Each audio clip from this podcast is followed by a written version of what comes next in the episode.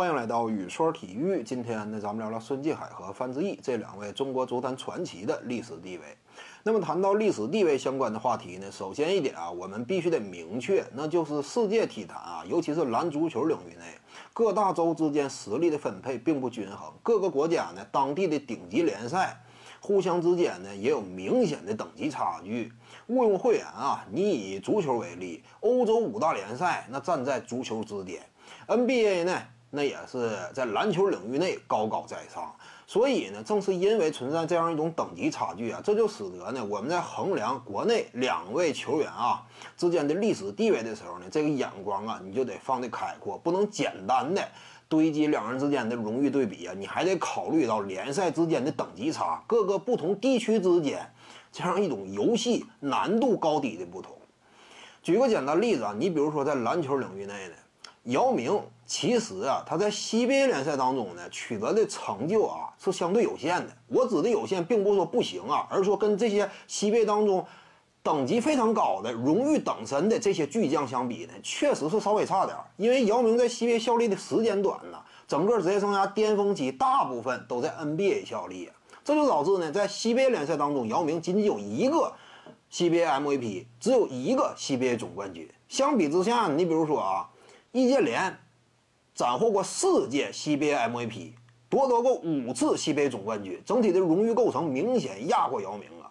王治郅呢，除了率领国家队取得的成绩以外呢，CBA 联赛当中，人家也有一个 MVP，冠军也有一把呀。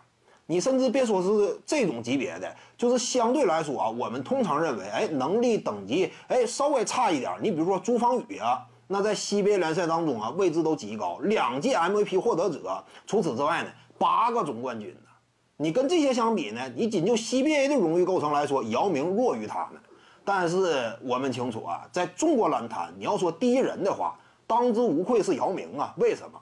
因为他就算说在 CBA 联赛当中的荣誉等级与层次不如这些位，但是呢，他在 NBA 联赛当中效力过，他是 NBA 联赛当中目前亚洲范围之内最成功的一位球员，起码呢，就是压盖住所有国内的这些在 NBA 效力过的球员。正因这点，这就使得姚明的地位啊，他这个位置绝对稳固。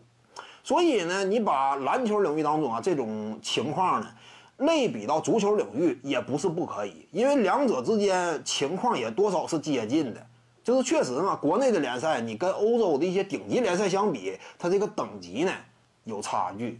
那么考虑到这一点呢，孙继海啊，他是目前啊中国足坛留洋最成功的一位球员。而范志毅呢？别看说在国内联赛啊，他这个收获颇丰，但是他的留洋履历呢，没有孙继海那么光辉。那你考虑到这点呢，在类比篮球的评价体系，考虑到呢世界体坛各地实力的不均衡，各大顶级联赛之间这样一种高低的差距，那么从这个角度呢，我可能说，啊在他俩历史地位的对比当中，都不需要罗列太多的其他细碎荣誉，仅就这一点呢，非常直观。所以我认为呢，孙继海啊，他的历史地位要高于范志毅。本期呢就跟你各位聊这儿。如果你喜欢本视频呢，点击屏幕右下角订阅。咱们下期再见。徐静宇的八堂表达课在喜马拉雅平台已经同步上线了。各位观众要是有兴趣的话呢，可以点击进入到我的个人主页当中，在专辑页面下您就可以找到它了。